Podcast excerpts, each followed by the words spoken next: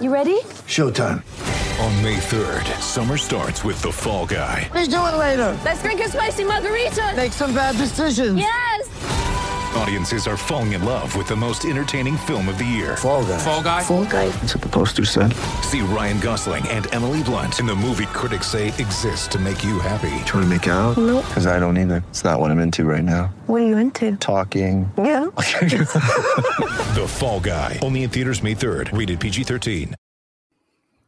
The Julian Edelman retirement is now behind us. And, well, even though Jules probably deserves a week full of praise, we do need to look forward.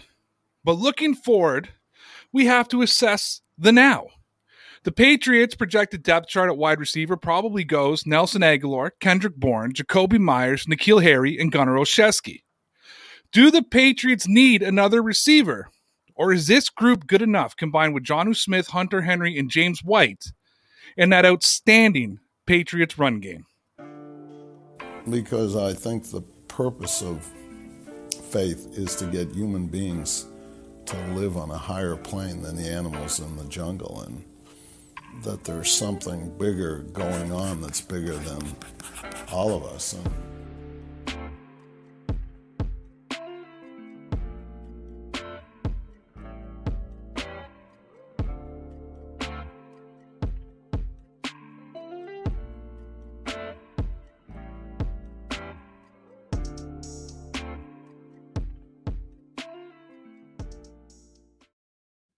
And we're back. What's going on, everybody? It's your boy Ray. I'm with my AKA Shades. I'm with my boy Lawrence. And thank you to everybody who's tuning in live, watching the replay, or listening on the podcast. We're trying to build a community of football and Patriot fans here. And this shouldn't have to be said, but we could never do it without you. And we appreciate everybody who watches and engages with us. Hey, man, if you're watching live, make sure you get involved in that live chat. If you don't watch live or couldn't make it, make sure you drop a comment so we know what you're thinking. And guys, if you end up liking this show, make sure you help us with those analytics and hit that like button. And if you want to see everything that comes out of Dear Pats Nation, don't forget to subscribe. And hey, man, if you want to connect with us on social media, all the links are in our social media pages and can be found in the description, no matter how you are watching or listening to this show right now. Guys, I'm with my boy Lawrence. As I said, he is a Colts fan. And see, a lot of y'all say that here at Dear Pats Nation, we are way too biased. So we brought in Lawrence because well, let's face it, he hates the Patriots, but he doesn't hate on the Patriots. And this is Patriots Outsider. So, Lawrence, you were on with me Sunday night. We talked about the quarterback situation. We talked about Kendrick Bourne. We talked about who he kind of reminded you of, and it reminded you of a certain number 11 on the New England Patriots. Now, mm-hmm. on Sunday night, the New England Patriots, well, they employed Julian Edelman on Monday, the day after Lawrence said to me, I see no reason that the New England Patriots move on from Julian Edelman. We hear that he terminated this contract, which at the end of the day was actually a solid thing for the Patriots to do, terminating the contract because it allowed him to, uh, he was now eligible for compensation up to $2 million because of injury. And then Julian Edelman announced his retirement. But what we're talking about today, Lawrence, is we're looking at that Patriots wide receiving core, that same core that I just listed in the intro. And I've been thinking because a lot of people keep saying, well, now that Edelman's gone, the Patriots need another wide receiver. Even before Edelman retired, a lot of Patriot fans were saying New England needs another wide receiver. But I started thinking about this team today. So you got Nelson Agholor, you got Kendrick Bourne, who you say could play that Julian Edelman role, and you got Jakobi Meyers. So you got your one, two, three punch, or at least your first three starters. And really, most teams have their first three starters and then kind of the fillers in between. Now, N'Keal Harry is not the greatest of options in a lot of people's minds, but when you start combining this wide receiving core with Jonnu Smith, with Hunter Henry, with James White coming out of the backfield as a receiver, and then the running game in Damien Harris and Sony Michel, as well as the threat of Cam Newton running the football, if Bill Belichick did decide not to take a receiver or took one in the late rounds that maybe was a developmental guy, could this Patriots team survive without adding a big name draft pick or going out and trying to sign a veteran? Or do you think it would be at this point in time imperative that the Patriots go out and add to this wide receiving core? Now, as you say, I'm an outsider, so this might come with a little bit of controversy from Patriots fans. I think currently, I think you'll be okay. Now, to be honest with you, I, I think you got plenty of good weapons out there. Three three good wide receivers, I think. Uh, two outstanding tight ends and a running back that can catch out of the backfield. That's that's good. That's better than most teams have. Now, sh- could the Patriots go out like you say and grab someone anyhow? I mean, think about this. There there are, in my opinion, three positions on every NFL team that every NFL team, no matter how deep the depth chart is at those positions, they should go grab. And that's pass rusher, that's cornerback, that's wide receiver, right? Because those are three positions that you could that are always changing out, always on the move, you know, and, and you can never be too deep at those three positions when it comes to the NFL. So because they affect so much. So uh could the uh Bill Belichick even go high in the draft? Absolutely. Could he go low? Sure. It just depends upon I think really how how the draft falls for him uh, in this draft coming up. So we want to throw a little shout out to Ross before I respond to Lawrence because we are responding to super chats immediately now, Lawrence, because I'm going to say it. Stupid Connor let six super chats by two nights Including ago, one of my own. including one of yours. So, anyways, he says to have three TVs going: DPN, Beantown, and Red Sox and Law Dog. He's got it all going on. We appreciate you, Ross. Uh, basically donating for the sake of donating. So we appreciate you, no question. Um, look, I kind of like I agree with you. You can never have enough wide receivers, the same way you can never have enough cornerbacks, the same way you can never have enough, as far as I'm concerned, offensive linemen. you know, you can there, there's certain positions that like when I think about things like the offensive line, yeah, everything's great until David Andrews gets injured. You know, or everything's great on the secondary until Stephon Gilmore goes down, or everything's great until this guy. But I think when you start talking about skilled positions, yes, you can never have enough. And I'm not saying that the Patriots aren't going to add to their wide receiving core. Because I mean, even if they were in a great like, they always add to their wide receiving core. I think where I was getting at is a lot of Patriot fans were like, okay, now that San Francisco has traded up to number three, and we know that the first three picks of the draft are going to be a quarterback. There's rumors that Atlanta, who is in Ohio right now or was in Ohio today, scouting Justin Fields, they may be interested in picking up a quarterback. That really only leaves the Patriots with the option of getting ahead of Denver to try to maybe pick up who I assume is going to be Mac Jones because I believe Justin Fields and Trey Lance, if they are drafted in three and four, are going to go ahead of Mac Jones. Now, if Mac Jones is the Patriots guy, then trade up, get ahead of Denver. But if he's not, then you're probably looking the second round. There's a lot of Patriot fans out there who are saying, man, let's pick up a, one of those star stud wide receivers in the first round, get Kellen Mond in the second. We're good for the next 20 years. Now, what we do know too, though, about this draft, though, is that it's deep with wide receivers, and you could get one in the third round. That would have been the equivalent of a second round pick, maybe a a number 30, 29 pick in the first round.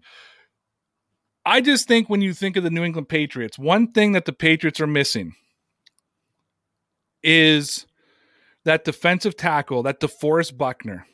I was going to say that Aaron Donald, but given after the events we heard today, I'm not going to say Aaron Donald. Which, by the way, Lawrence, if I could go off track a little bit here, Mhm. here's my theory on the whole Aaron Donald getting charges pressed against him. The guy who started problems with Aaron Donald should go to jail for just being stupid because who starts a fight with Aaron Donald? That's my opinion. What do you think about that? That's that's funny. I mean, we don't know. I I- really I don't know. I haven't read into how it all went down. I mean, the guy could have just been like, "Well, that's Aaron Donald." It's like picking a fight with Mike Tyson almost. You know, the only reason you're doing it is to get paid. Uh,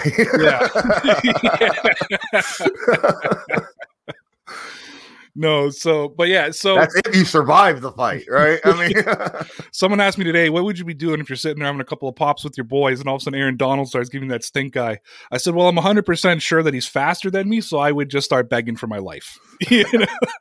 But, anyways, back to it. I want to see the Patriots get one of those defensive guys, uh, those interior defensive tackles that can get the pressure on the quarterback.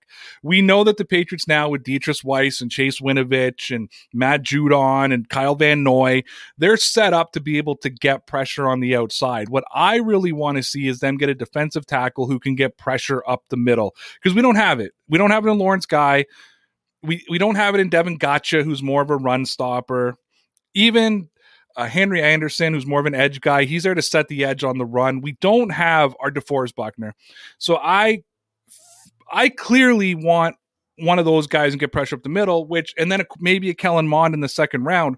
So for me, if I had my way, and I was going to pretend for a second to know more about football than Bill Belichick, I would want them to go defensive tackle in the first round, quarterback in the second round, maybe wide receiver in the third round. Does that make sense to you when you look at the buildup of this team? Yeah. I mean, definitely. Uh, quite frankly, defensive tackle is such an underrated position in the NFL. Uh, it, it's very difficult to hit good on a defense. How many, how many defensive tackles right now that are playing in the NFL that can be like these are top notch guys? There, there's maybe five of them, and and two of them are getting up there in age, right? So, you know, defensive tackle and those guys, like you say, getting pressure up the middle is so important, especially in this day and age where you got those scrambling quarterbacks that can, you know, if there's pressure on the edge, they step up into the pocket. But if you got that defensive tackle, he can't do that. And there's nowhere for him to run. So defensive tackle is a very, very important position uh, in any team. All right, guys. So Lawrence and I are going to be turning to all the social media outlets, going to be turning to the chat to hear what Pat's Nation has to say. But first, I need you to hear about from our sponsors over at Manscaped and the Rocky Mountain Barber Company. You can get your male hygiene and grooming tools and take care of everything below your belt from manscaped.com. And use the promo code RAYROUTE and you'll save yourself 20% and get free international shipping. So take care of your boys and get all of your male hygiene and grooming tools at manscaped.com. Visit RockyMountainBarber.com and get all the products you need to take care of your hair, beard, and skin. Get their small batch, all natural beard balms and oils, pre shave oils, lotions, hair products, razor blades, and so much more. Visit Rocky Mountain Barber Company and use the promo code RAYROUTE and save 5% off all your orders. Get your small batch hygiene products at RockyMountainBarber.com. All right. Ray, yes. Ray? sir. Does that mean that uh, you're not going on your two minute tangent with uh, Manscaped? We had a conversation with Manscaped about the two minute tangent and said doing it for every show and every video is a it's a little much. Mhm. So they've agreed that we can play the 20 second ad on anything outside of the nine o'clock Dear Pats Nation podcast. They still, because that's our flagship, they still want us to read it on the flagship. But yes, we can do the shorter ones here. Thank you, Manscaped, because quite frankly, I didn't want to have to sit here and hear about Nick's cuts and razor burns in certain areas. Okay. Appreciate that very much. Well, I mean, that and when you crop the bushes, the tree stands taller, all that kind of stuff, right? You know, look, it's a lot for the audience. It's a lot for me too to have to keep saying the same spiel over and over and over again. So, no, we will be. Uh, we're allowed to do the long spiel. We still have to do it on the flagship show, but everything else we don't have to do it anymore because I thought I was going to have to insert it into your film rooms. I thought I was going to have to insert it into Boston Balling. And I was just sitting there going, This, I can't do this over and over and over again. So, no, yeah. So you don't have to worry about hearing it. But I, you are a frequent viewer of the Dear Pats Nation podcast Mhm. at nine o'clock. So you will have to hear it at some point today. no, there's a mute button on YouTube.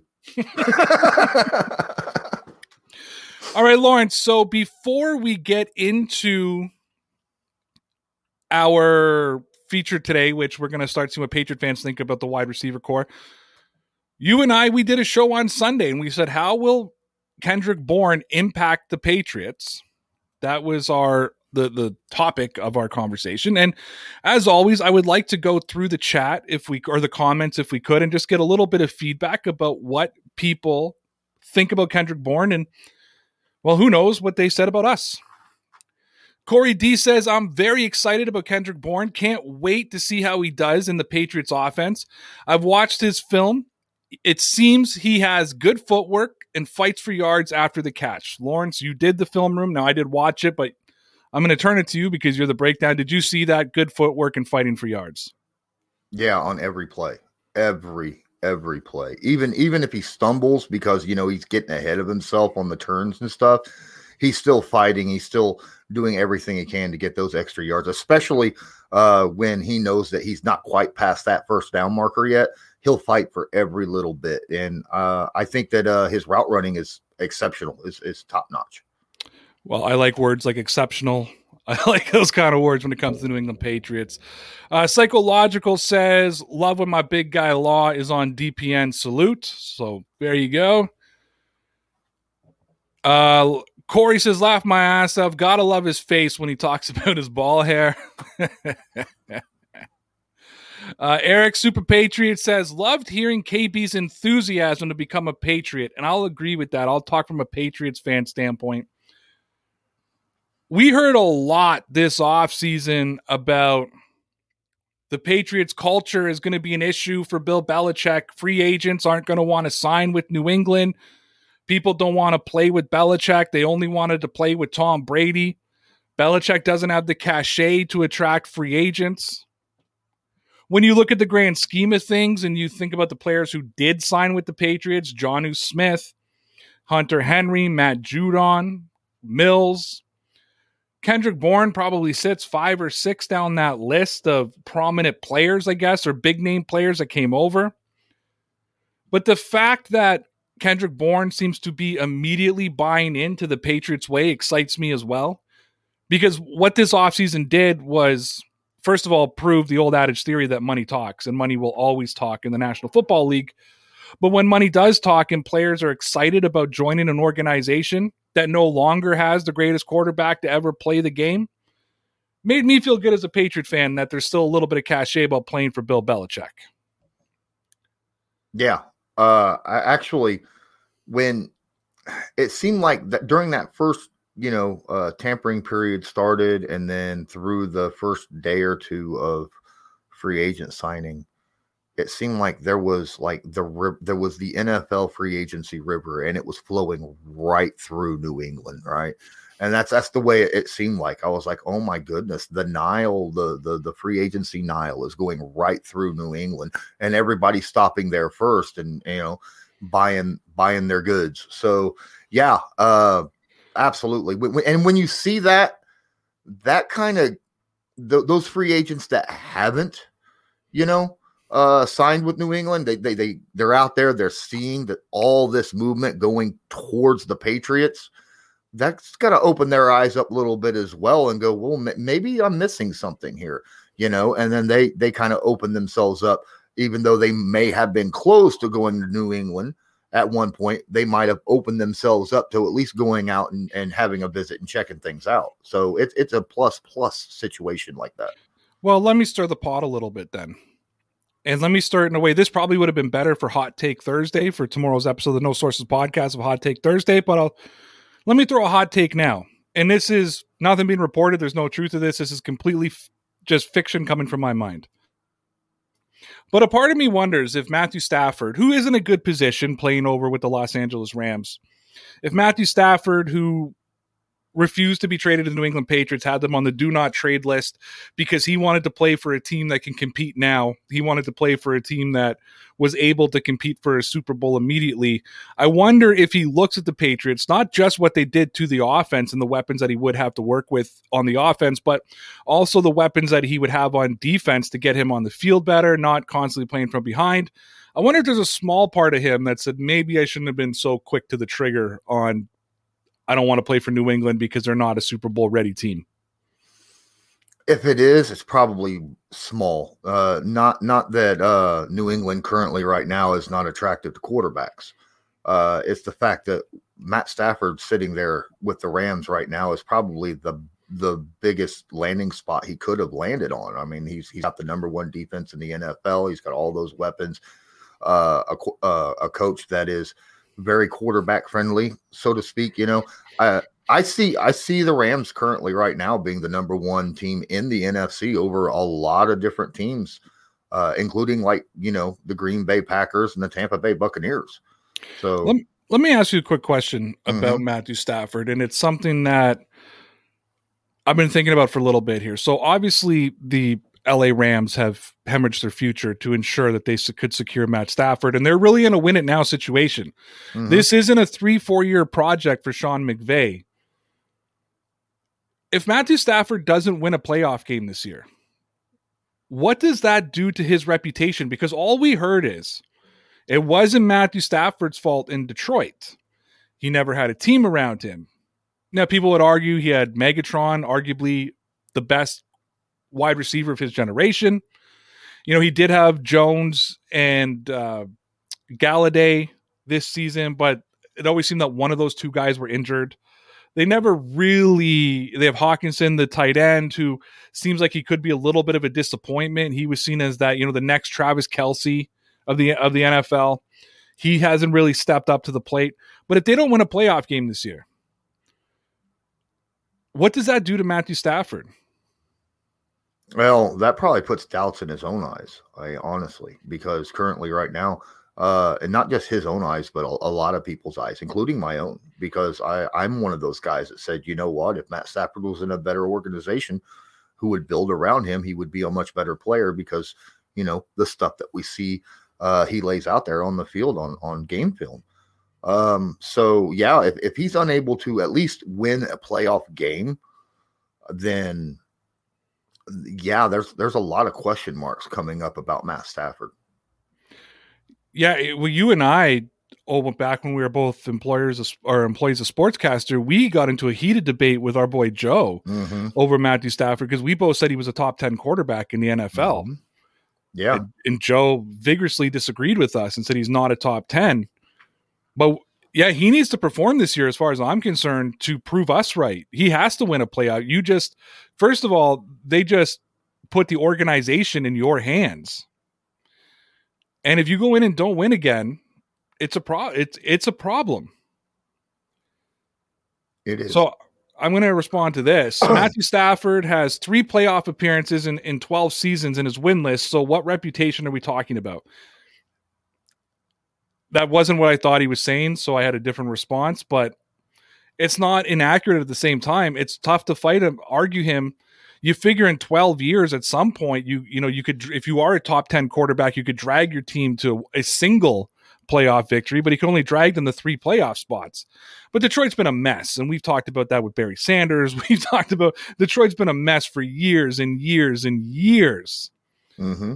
but yeah i mean i think his his legacy if that's what you want to call it i think it's on the line this year oh i absolutely i i, absolutely agree um, if if there's good now, the Aaron Donald situation obviously is going to affect some things down there in LA. But uh, when it comes to the offense, we got to see Matt Stafford go out there and perform very very well. Um, that's that's just all there is to it. And um, I, I I don't see any any problem with his willingness to win, his effort, you know, his his uh, ability to lay it out on the line. We've all watched, you know, I think it was what against Cleveland when he threw that touchdown with a dislocated shoulder, you know, come back in. Nah, you ain't taking me out. So we all know that he's he's willing to do stuff like that and, and, and try to put a team on his shoulders. But now that he's got everything that basically he's ever asked for, he's got to put it together this year. Yeah, absolutely. So I do want to look at a couple of the responses we got back on our social media platforms. We put this out on Instagram, we put it on our YouTube community page, and we also put it out on Twitter. I'll start with Ross. He says, In my opinion, the offense is pretty stacked, but would like to see a big name wide receiver receiver like Odell Beckham Jr. or Julio Jones, or we draft some wide receiver depth for the future. At this point, with the Patriots, I think sitting around $13 million in cap space. They'd have to move around a lot to try to take uh, assume a contract from OBJ and Julio Jones. Odell to New England has been a dream and a want and a rumor all the way back to the Giants days when the Patriots almost did pull off the trade with New York to get OBJ. At this point, should Patriot fans' dreams of bringing on a true number one receiver, like one of the like a veteran true number one receiver, should they kind of throw that out the window? All right. So first off, with OBJ, I've had the uh, the opportunity to sit and talk to a lot of guys who cover the Browns, like uh, Quincy Carrier and some other guys uh, on their shows, and I've asked them over and over and over about OBJ, and they every single one of them say that the fans there still love OBJ. They don't think he's going anywhere. They're not going to get traded, at least not this year. So probably take that out the window because fans generally have kind of a consensus idea about where a player sits on a team. Um, as for an outside wide receiver, uh, you're sitting right now kind of young, right? I mean, when it, when it comes to the wide receiver. So a veteran wide receiver wouldn't be a bad idea uh, because of the youth you have there. Now that uh, a certain number eleven is retired, I, I but it, I mean, you got Nelson Agholor, but I don't really count him because I, I don't see him as that true number one guy who's you know uh, put a whole wide receiving core room on his back and and and kind of you know show them the way. You want someone like what you're talking about with the Julio Jones and stuff like that. It, it, maybe not even Julio. You know, maybe um oh the Fitzgerald, you know, that might not be a bad idea, you know, because he's been there, done that, knows, you know, systems and and uh, is is known to be a really hard worker. So yeah, I, I wouldn't mind seeing that happen for the Patriots, but uh, r- really it would just be for um, veteran leadership, I think, more than anything. And that's why I don't think we're going to see a Julio Jones or an OBJ, just mainly from the mere fact of what it's going to cost. Mm-hmm. Now, Larry Fitz is a different story.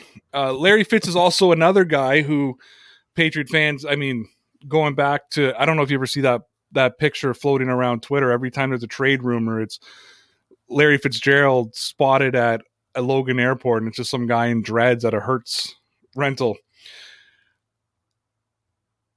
We'd be getting Larry Fitzgerald late, probably at a time that Patriot fans don't want him.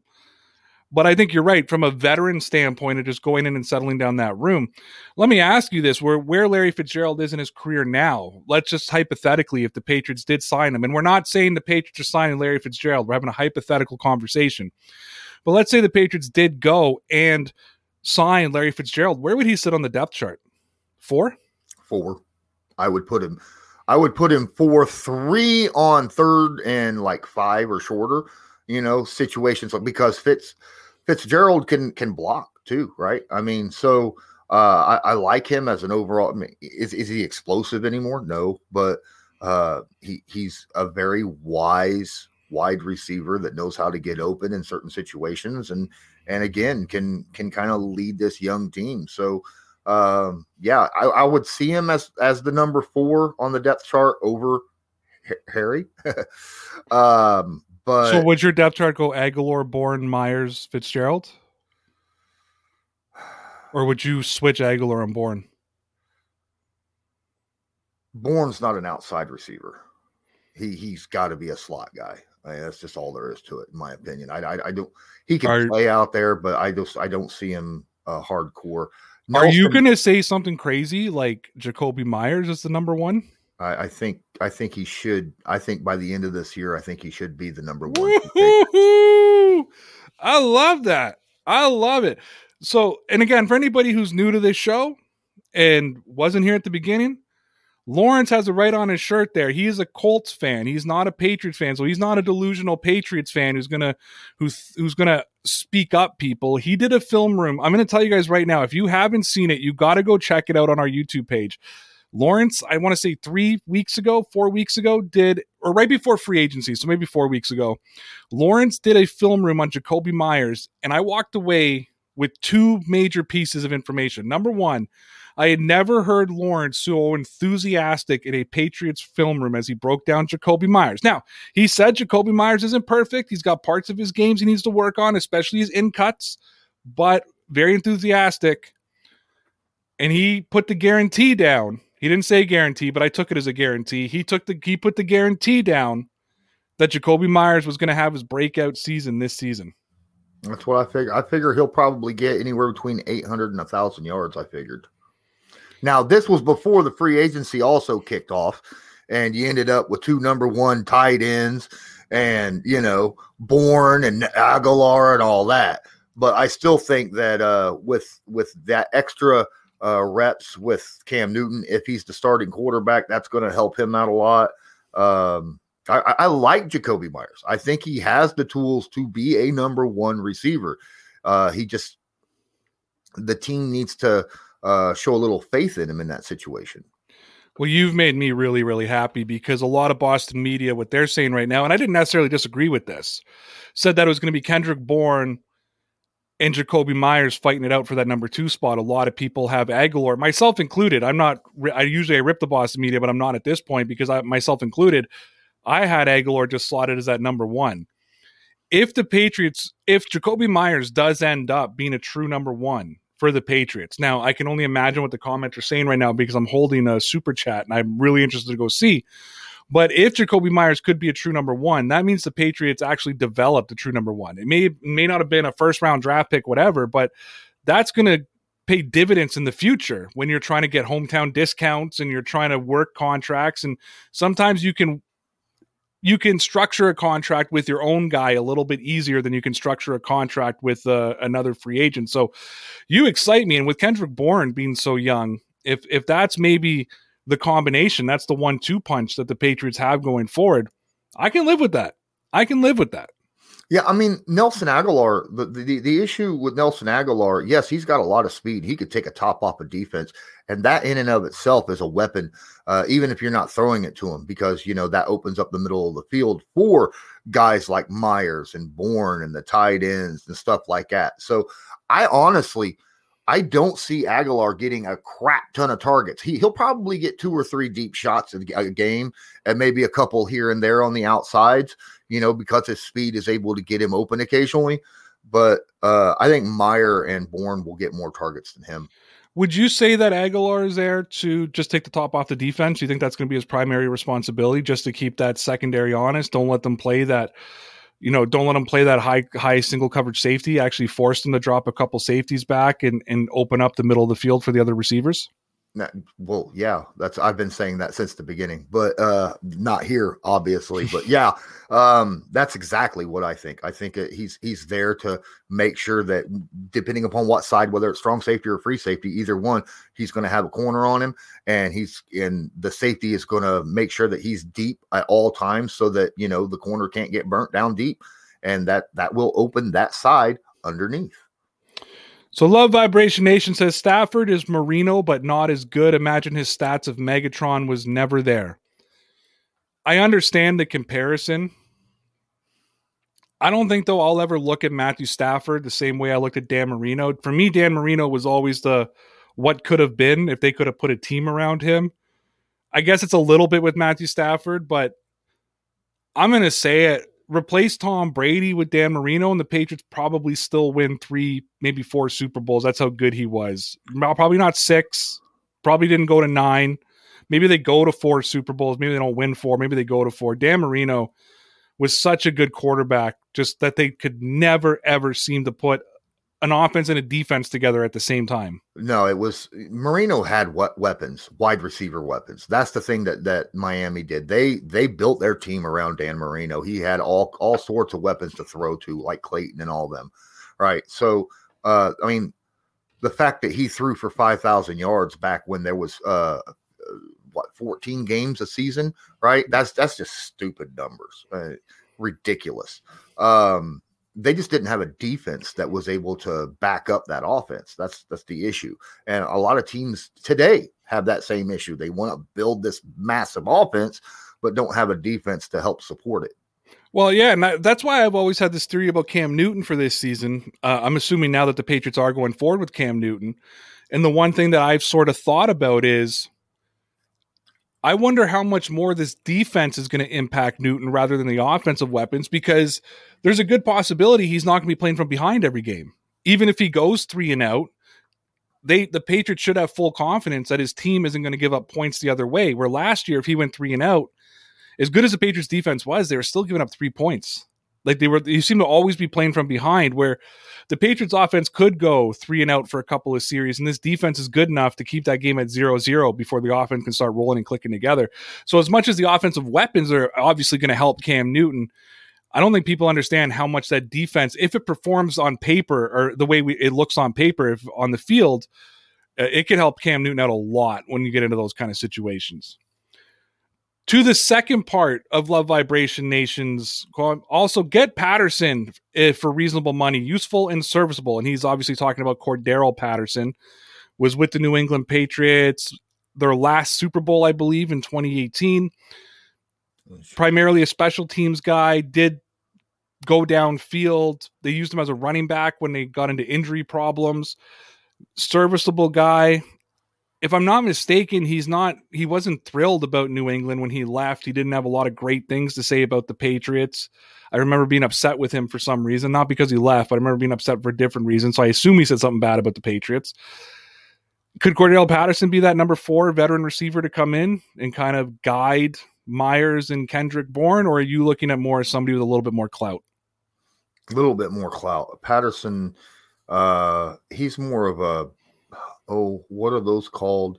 Uh, guys. Journeyman? No, they guys that just come in and, and do uh little trick plays a lot and you see that with patterson a lot especially when it was with chicago you know not just return man but he'll line up at wide receiver and then take reverses or line up at uh running back and maybe carry it or or maybe run out for a, a catch or something like that i just i don't see cordero cordero being uh a solid uh addition to a wide receiving core that the other guys on the team is going to respect as as that guy to look up to.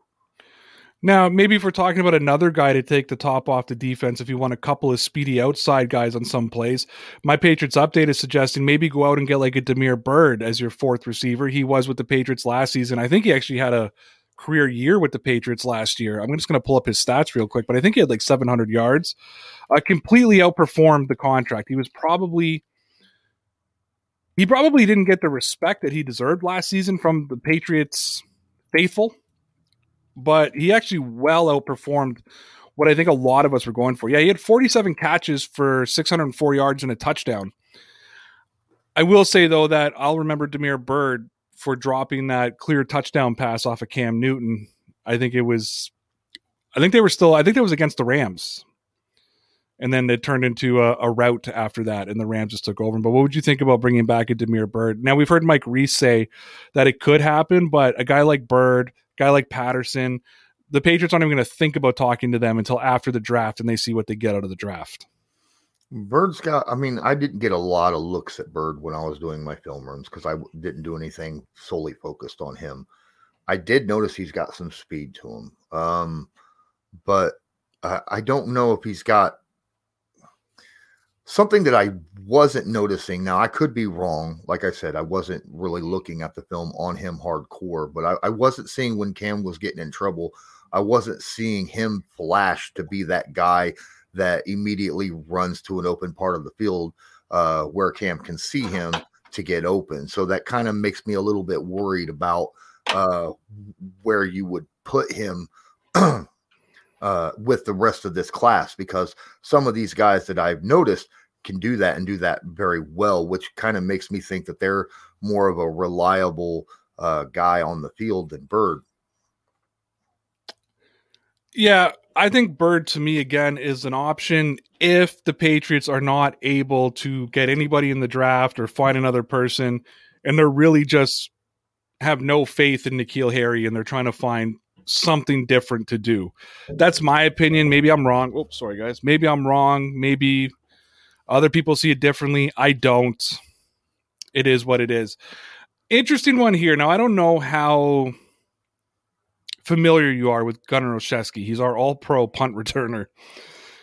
Hot take Gunner is going to break out this season, but I'm going to tie that into a Twitter comment that we got as well from Vicarious Patriots, which we also know on here as King aka Joe who says, I like Gunner Olszewski and think he could have a better year, uh, but could have a better year, but whether it's move tight ends or actual receivers, the Patriots could always use and improve their receiving core. And he goes on and on and on, and I, I, we can get to the rest of his thing after. But do you know enough about Gunner Olszewski to? Because I don't have any faith in Gunner Olszewski, but I was gonna. If you had something to say, I was gonna leave it to you. But I assume I know you know a lot about the Patriots, but you don't follow them that closely, and I assume you don't know much about Gunner. Yeah, um, when it comes to like just your regular everyday special teams guys that don't get a lot of you know regular snaps, I, I don't really know a whole lot about them. Uh, I heard you guys talk about him quite a bit. I just haven't really broke down any film on him, so I really don't know much about Gunner. Sorry. Yeah, we talk. be at least I'm honest about it. You know, I'm not gonna make some crap up. but we talk about Gunner Olszewski way too much. The fact that you're like, I hear you guys talk about him all the time. I, I was just thinking, I'm like, we do talk about Gunner Olszewski all the time. Like we talk about the punt returner. Wait, that's what kind of season 2020 was. 2020 season, the 2020 season was that we are talking about the punt returner because he was our all pro on an everyday basis. The same way we talk about Nick Folk having his career year with New England as the punter.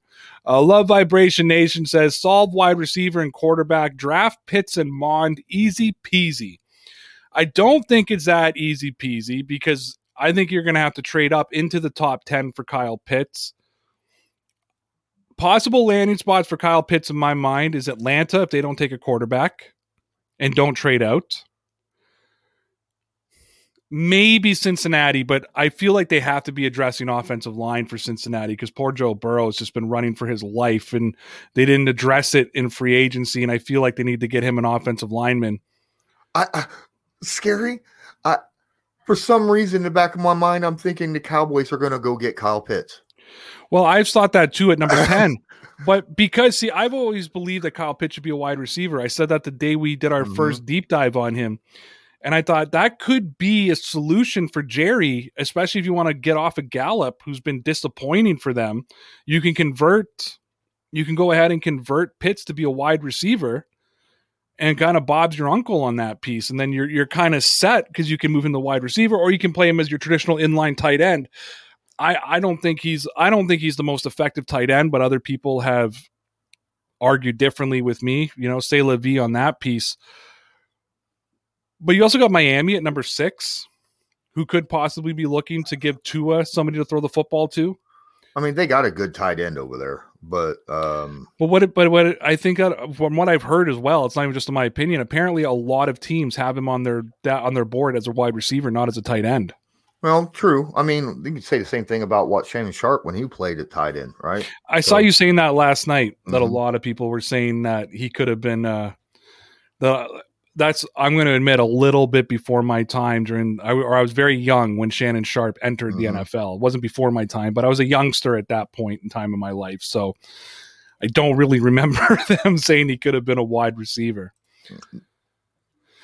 J Flair two thirty seven says if the Patriots trade up to the fourth to get Pitts, then the Panthers would probably keep Cam for a bit.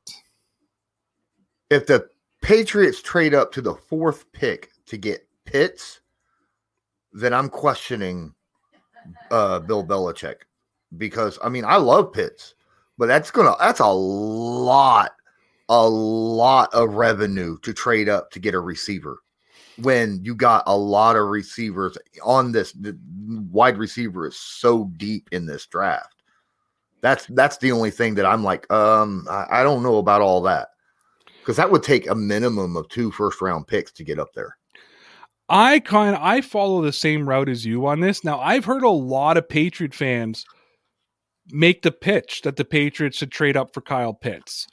And my argument to that sort of is like number one, when did we ever see Bill Belichick ever think about making a move like that in his entire Yeah, tenure as a as a Patriot? But then they might argue with me when did Bill Belichick ever spend 160 million dollars on free agency? So you know, say la vie, say la vie. But I don't see it either, and I think the same thing. Like to get up to number four, that's going to cost you two first round picks at least, at least to get up to number four. Yeah. I, I I'm a big fan of Kyle Pitts, and I think Kyle Pitts could possibly be the answer for the 2021 season to maybe push the Patriots over the edge because you would just be completely stacked on that offense if he performs the way we hope he could perform. That being said, though, you are hemorrhaging your future on either a tight end or wide receiver, depending how you play him, and it'll probably be wide receiver because if you're trading up to four to make him your number three tight end behind Jonnu oh. and Jonnu Smith and Hunter Henry, like what a waste of draft picks. That's just my opinion. I'm not. I'm not. I know, and I know. I'm not looking at Jay Flair saying, you know, you're dumb because I've heard a lot of Patriot fans go this route. It just doesn't make sense to me. It doesn't make sense to me at all. I mean, you it, you kind of kind of iffy on doing it with a quarterback because you gotta remember none of these guys in the draft are proven in the NFL, right? So you're taking a chance, even even though Kyle Pitts is is such a uh, a, a big time guy and and everyone expects him to be successful. You could probably take those two first round picks and be like, you know what? Hey Titans, can I have AJ Brown for two first round picks? And they'll probably say all day, every day. You know, Yeah. so why wouldn't you use those two first round picks and offer it to an already proven uh, commodity at a at a position that you need? Now you ain't going to do that with with certain quarterbacks because quarterbacks are you know once once you get a uh, a franchise quarterback, no team's going to come off of them, right? Unless they absolutely want to be traded, like eh, like a la you know um, Well, Matt say Russell Stafford Wilson. something. or, or Russell Wilson or uh, we, we won't talk about that guy in Houston, yeah who's You know, probably who's probably his trade market has probably shrunk quite significantly. Yeah, but yeah, I mean that that's that's just my thought process on that. I mean, you might as well if you if you're going to use that kind of commodity to go get somebody at that position, go get someone that's already proven and young. So yeah, and, I, and again, I'm a little bit torn on on all of that stuff. Even trading up for a quarterback, I'm a little torn on. Mhm. Yeah, Uh, because you don't know. I'd give up the farm for Trevor Lawrence. I would take a shot at Trevor Lawrence. Like that's a guy I would. I think everybody would take a shot Would at you Trevor would, Lawrence. would you drop three first round picks because that's minimum probably what it would take. I would for Trevor Lawrence. I would drop three first Okay. round picks with the potential of getting the best quarterback in the draft. Now, I look. I totally know. I Mitch Trubisky was once seen as the best quarterback in the draft. So I get that that's the type of risk you're taking, but I also don't think that Trubisky came with the notoriety that Trevor Lawrence did. We've seen him in college. I think that the kid, let's put it this way, I like Trevor Lawrence better than I like Joe Burrow last year. Like I was not a fan of Joe Burrow, as you know, and to me the book is still out on Joe Burrow whether he can throw the ball past ten yards or not. That's still sort of you know the book is still out there, and I think you agree with me on that point. Yeah, I, I talked about that during uh last year when you and I were on Sportscaster all, the time. I was there, dude, don't throw it past 10, 15 yards, you know? So and and, and yet here I'm Burrow, I'm hearing a bunch of people from Cincinnati, uh fans and stuff wanting to go get weapons for him. And I'm like, dude, he can't he can't throw it deep because he ain't got no protection. You, shouldn't you get him some offensive linemen? You know? Yeah, well, that's got to be their first priority is offensive line. You would think, but the fans don't think that.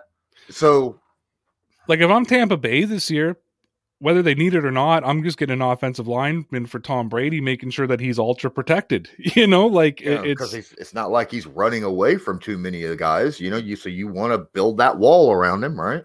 Absolutely, and that's not a knock on Tom Brady. It's just you protect No. your you protect your quarterback. You pro- Absolutely. Uh, that's I think why the re- the reason the Patriots invested in Trent Brown and uh, David Andrews and Ted Karras to protect Cam Newton. Right, Co- offensive line are important. Yeah, you got a a Bills fan in here right now, uh, Sheldon Cole, who uh, you know, obviously I love Josh Allen, and he's a mobile quarterback like nobody's business. But you want to protect him, right? I mean, that's just how that's how the NFL works.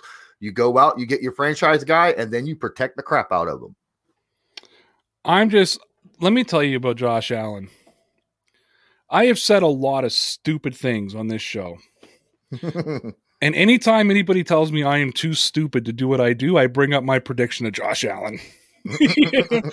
Josh Allen absolutely saved me from making it look like I know a little bit about football. And I think you and I, it was funny because if you watch Sportscaster, you would have sworn that you and I got together before the show and said, How can we argue with Joe today? but we were on the same page for a lot of things. And I remember saying, I mean, you said it, I said it. I said, if Josh Allen takes that leap, and I believed he was going to take that leap, I said, Buffalo's going to be a good team because that kid is legit. Like, that's that kid is legit, kid. And he is. And I remember two years ago being on that stream and I was on an AFC East roundtable. And I told that AFC East roundtable, and that's when Sam Darnold was supposed to be the next big thing. Mhm. I said after Tom Brady, Josh Allen is going to be the best quarterback in the AFC East. And the Jets fan laughed at me. The Dolphins fan laughed at me. The Buffalo Bills fan laughed at me. And now That's I, funny. I revisited that table not too long ago and said, hmm, "How do you guys like Josh Allen now, boys?" well, I mean, at the beginning of the year, before the season even started last year, I was like, you know what? You know, you look at how much Josh Allen improved from his rookie year to his second year. It was it was monstrous. Like 5% completion percentage, all that stuff. I was like, if he just improves that much again to his third year, he's going to be a really good quarterback. He didn't just improve that much. It was like that much plus that much again, you know. And, who, and all he needed was a little bit more experience, a little bit more time understanding the NFL and and when to get rid of the football, when not to. Get himself a primary number one receiver that he. I was go going to say having one of the top five wide Mhm. receivers on your team didn't hurt either.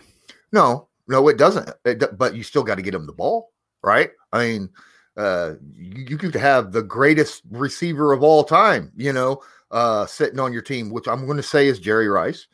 And I mean, if you got freaking Blake Bortles throwing the football, is he the best receiver of all time? Probably not, you know, because he's not going to have the the numbers because the delivery is not going to be there. Heck, he had Joe Montana and Steve Young throwing him the football. Ross says, no question. Great show, Law Dog and Shades DPN. Appreciate you, Ross. You are the best.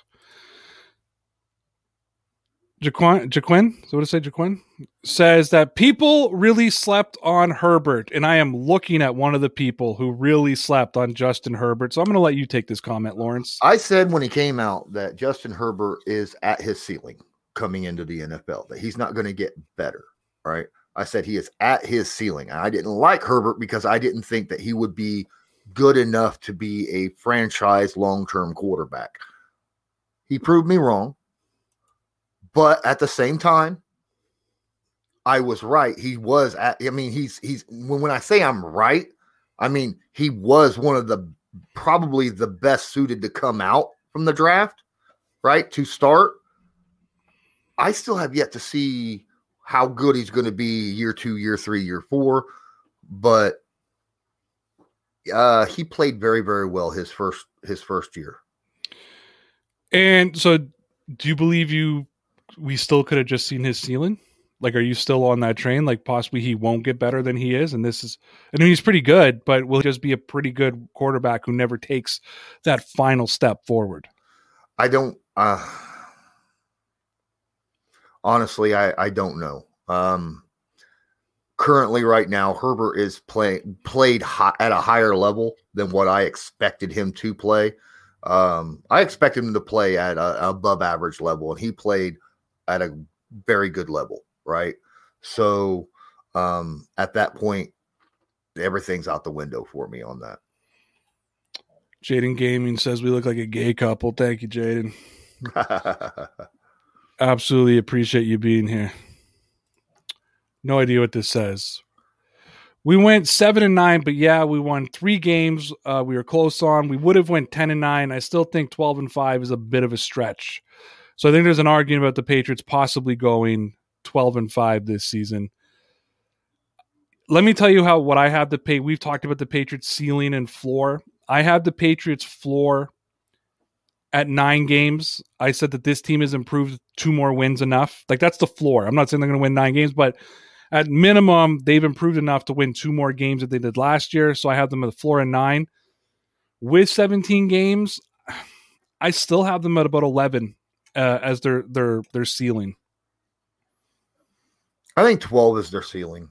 12. but I, I think nine, eight or nine are their is their floor. They're right in that that uh that playoff, you know, conversation. I have them as a playoff team. I do. I, I have them as maybe that final wild card. Mm-hmm. I don't think it's fair at this point to call them a Super Bowl contender. And again, a lot of that will Has to do with the quarterback. Well, yeah, a lot of that will all come down to Cam, right? And if Mhm. Cam comes out and is far more effective than maybe a lot of us have believed, you know, maybe week seven and eight, we're having a different conversation. Right now, though, based on what we've seen last season, making the assumption he's going to be improved this year for many different reasons more weapons, a real off season, that kind of thing. I don't know if he still elevates them though to 13 wins, 14 wins, Super Bowl contender type of thing. again, maybe week seven and eight, you and I are having a different conversation, but right now I can't I can't come out and say that. No, I, I expect Cam to play much better than what he did last season.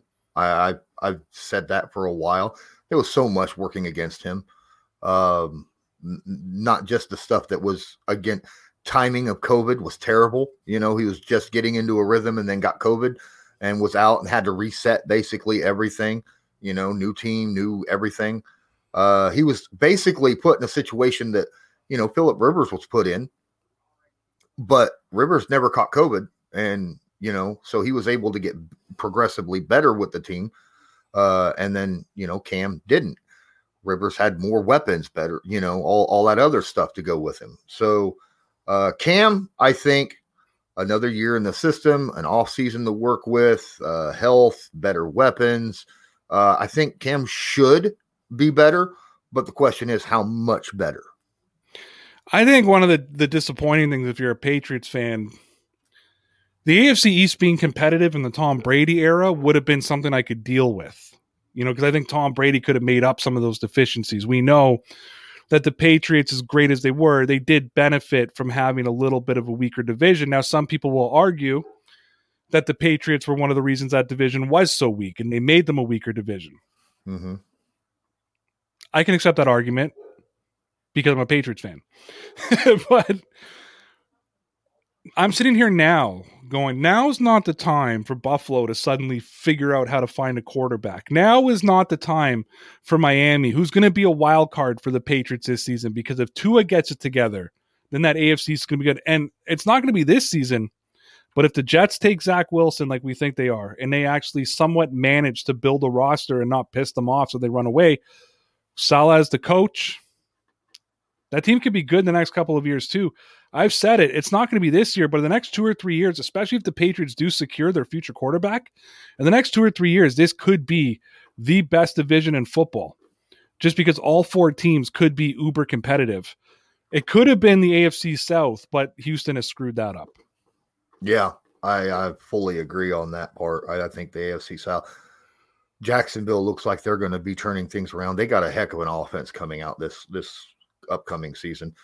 See what they do with their defense. Uh, I just did a breakdown on them uh, two days ago, I think. Um, Tennessee, I like them. The Colts, obviously, I like them. But Houston, I, I just they got so much crap going on in the office right now that uh, I, I don't know how they think straight. I really don't.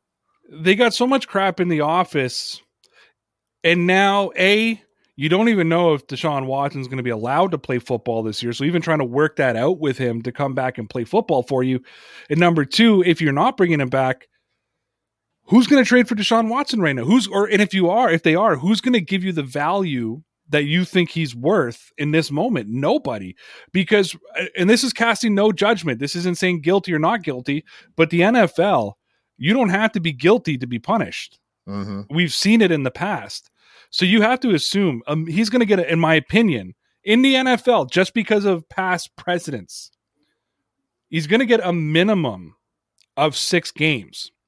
Antonio Brown sat half or four games, I mean, a minimum of four games. Antonio Brown sat half a season because of transgenders and accusations similar to what is against Deshaun Watson that are, I believe, still in civil cases. They haven't been settled yet. So it just that's just the way the NFL works. Yeah. Right. So I feel like the Texans went out and got um, Tyrod just, you know, as a just in case thing, you know. So I don't think that they feel very confident in him starting the beginning of the season. you couldn't. I even if he even if even if it could keep him, you know, like it's there's so much. That's the whole thing with that whole situation. There's so much going on there, not just because of the whole allegations. He doesn't want to play for them either. Like it's you've got two major problems on your hand. And it's not funny. I laugh because I'm uncomfortable. And it's just, you know, you but you've got two major problems on your hand that it's going to be tough for Houston to figure out this year. I mean, there's no questioning Deshaun Watson's playability. He's a top three quarterback in the NFL. It's just you know this current this current spot right now that he's in has really mucked his reputation dramatically and we haven't even gotten into the the actual court system of it it's just all the allegations and stuff that's coming out is just not looking good for watson And in the eye of public opinion, you're guilty until proven innocent. That's the world we live in today. And in the NFL, I always believe you're guilty until proven innocent as well. And they will punish you without guilt. And they'll basically say, well, you put yourself in that position, uh, whether you're innocent or not. And I'm not saying that Deshaun Watson's innocent. I'm not saying he's guilty. There's a whole lot of things that need to unravel and unfold, but it's not looking good. I, I think we can all agree on that. Guys, that's it for Patriots Outsider. We've hit that one hour mark. I will be back in 55 minutes at 9 p.m. Eastern Time with my boys Connor, my boy Connor, my girl Sarah, to do the Dear Pats Nation podcast. Lawrence, before we go, though, tell the people where they can find you. And you can find me on Twitter and Instagram at Colts underscore law. Uh, I have a Patreon. You can check me out, Colts Law. Um, and I have a merch shop uh, on Streamlabs and on YouTube here, Lawrence Owen. Really simple to find me. And Lawrence did send me the Matt Judon film room, so that will be going up on Friday. I am looking forward to that. Guys, until later, I'm not going to ask Lawrence's question because he's not going to give me the answer I want. So I'm just going to tell you the Patriots are going to be legit, kid. Take care. See ya.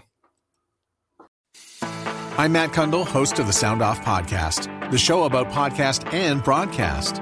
Since 2016, we've been speaking with amazing people who have populated your ears for decades. Legendary broadcasters, research wizards, talent experts, podcasters, voice talent. Almost 400 stories, all for free. Subscribe or follow the Sound Off Podcast on Apple Podcasts, Spotify, Amazon Music, or at soundoffpodcast.com. I'm Jeff Woods, and I'm shining a light on music and the rock stars who make it. He just was one of those people. He, he stood out. He was a magic guy. He really was a magic guy. All, we all have faults. He had the same amount of faults as we all had. This was before Led Zeppelin. Robert was full on. I mean, he was Led Zeppelin without the band behind him. He had the hair, the jeans, the whole thing, you know, and he was amazing. The Records and Rockstars podcast, heard around the world and yours to hear wherever you get podcasts. All the episodes from JeffWoodsRadio.com.